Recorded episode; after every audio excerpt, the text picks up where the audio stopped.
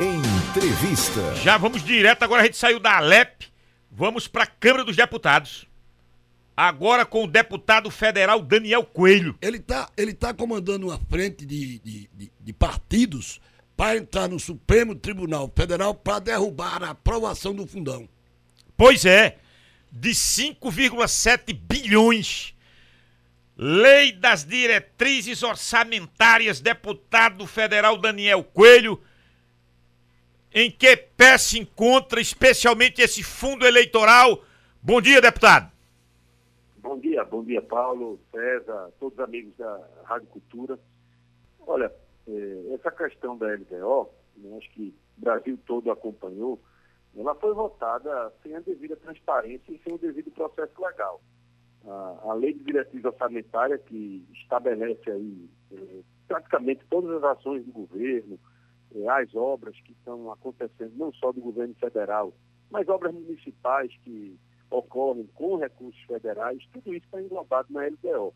É o orçamento realmente do país. Dentro do orçamento, sem debate, sem passar pela comissão, é, sem que necessariamente imprensa e a sociedade soubessem, colocar um aumento né, de mais de 4 bilhões no fundo, fazendo o fundo eleitoral é, chegar a quase 6 bilhões de reais. E o pior, né, sem votação nominal. A população até hoje não tem como saber como cada partido se funcionou, como cada parlamentar votou. Né, uma falta completa de transparência.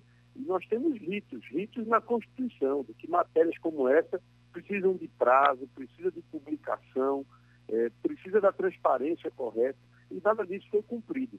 Por isso a gente, é, junto aí com o Movimento Livres é, e o Movimento Acredito, nós entramos é, no STF com mais seis parlamentares para que seja cancelada essa votação. Você comece de novo o processo com a obrigatoriedade de respeitar todos os ritos constitucionais de transparência. É só isso que a gente quer.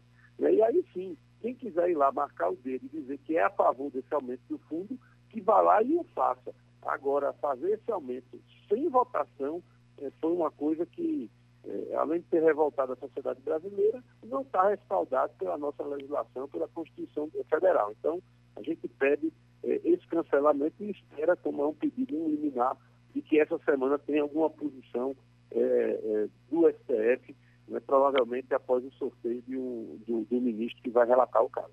O, o deputado, lhe surpreendeu essa posição do PSL, especialmente daqueles parlamentares muito é, é, críticos em relação a, a dinheiro público, é, Estado maior, Estado máximo, eles lhe surpreendeu a posição do PSL? Eu, eu me refiro a Carla Zambelli, a Bia Kirsis. Lhe surpreendeu? Olha, não, não surpreende. É, o PSL é o partido do governo, o orçamento é a peça de governo. Então, é, é lógico que ficaria difícil para o PSL nessa hora é, fazer uma posição diferente. Né? Então, o que a gente, lógico, tem hoje de comportamento, e, e infelizmente no Brasil é isso, né? A gente praticamente eh, não tem parlamentar com posição ideológica. O que a gente tem é parlamentar que é de governo, faz o que o governo manda, e aquele que é oposição e é contra tudo que o governo faz. Essa é a realidade da política brasileira, muito pouco julgamento de mérito. Né? Então, é, você vê que partidos que, quando eram governo, fizeram um fundo e aumentaram o fundo, agora são contra. E os que eram contra ficaram a favor.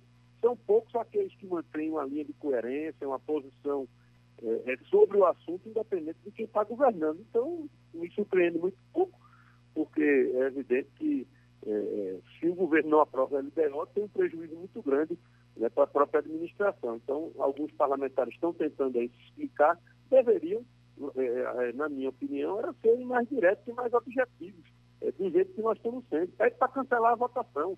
Se acha que não houve transparência, porque a grande confusão hoje é a seguinte, quem votou LDA, LDO votou a favor do fundo, a gente não sabe.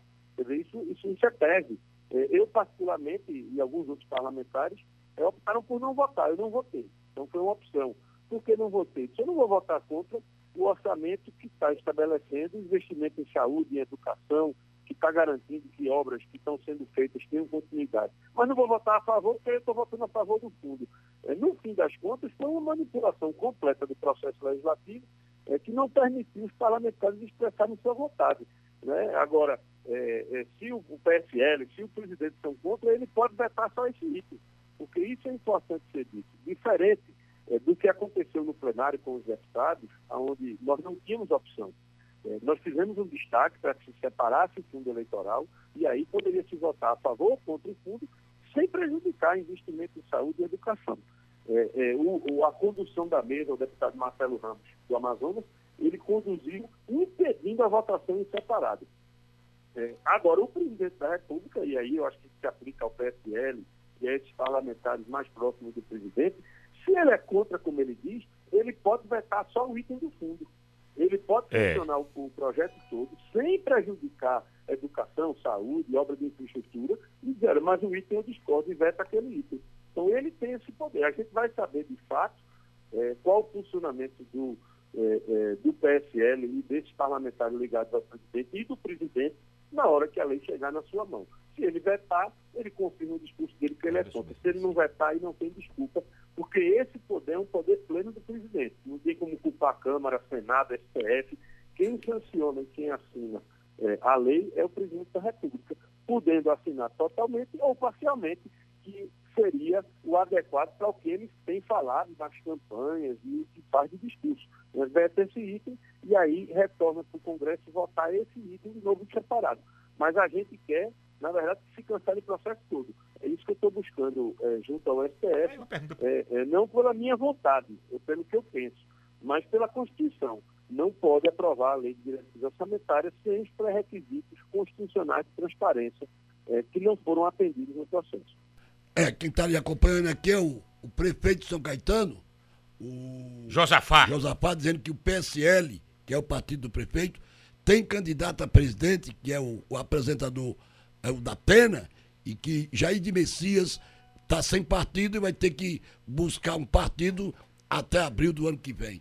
Agora, me diga uma coisa, com relação à, à política Pernambuco, sucessão estadual do ano que vem, o, o deputado já teria alguma sugestão para fazer frente à Frente Popular de Paulo Câmara?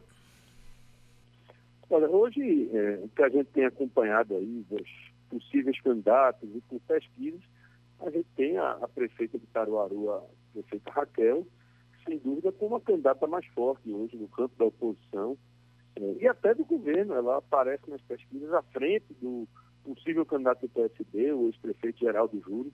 Em todas as pesquisas que eu tenho visto, Raquel aparece na frente dele. Então é uma candidata forte, tem trabalho para mostrar. Né? Caruaru é uma cidade grande que repercute em todo o estado de Pernambuco. As pessoas acompanham o que acontece em Caruaru.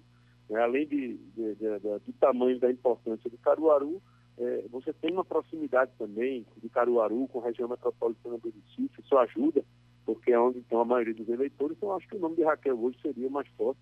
Mas, claro, a, a oposição precisa conversar e e dialogar com outros possíveis candidatos é, para que a gente tenha uma opção de mudança para a população. O ideal é que nós tivéssemos duas candidaturas no campo da oposição, garantindo o segundo turno. Então, acho que o nome de Raquel hoje é o mais forte. É, era importante que tivesse um outro candidato ou candidata é, que fizesse frente e nos ajudasse a provocar o segundo turno. A eleição com apenas dois candidatos, ela é, é vantajosa sempre para o governo, né, porque aí tende a ser uma eleição de um turno só e quem está na máquina tem tempo mais curto leva vantagem. Pronto. Tá aí o deputado Daniel Coelho. Uh, muito obrigado, deputado, que a gente tem uma. O que é que o senhor vai priorizar essa semana lá em Brasília? Olha, agora, essa semana, se não, não cancelarmos a votação, essa semana não volta Brasília. Então, é, é uma semana que tem no meio do ano de recesso, mas se a gente consegue ganhar no STF, é nisso que nós vamos nos concentrar, aí o Congresso tem que se convocar, é, se autoconvocar para poder deliberar de novo. Então, o nosso foco, o foco dos seis parlamentares que entraram no STF, é acompanhar essa semana a, a, o pedido é, de mandato de segurança em liminar para que seja cancelada a votação e aí, inclusive, cancelaria o recesso que é de uma semana que está estabelecido é, para essa é, que começa hoje. Pronto, amigos, ouvimos o deputado federal Daniel Coelho.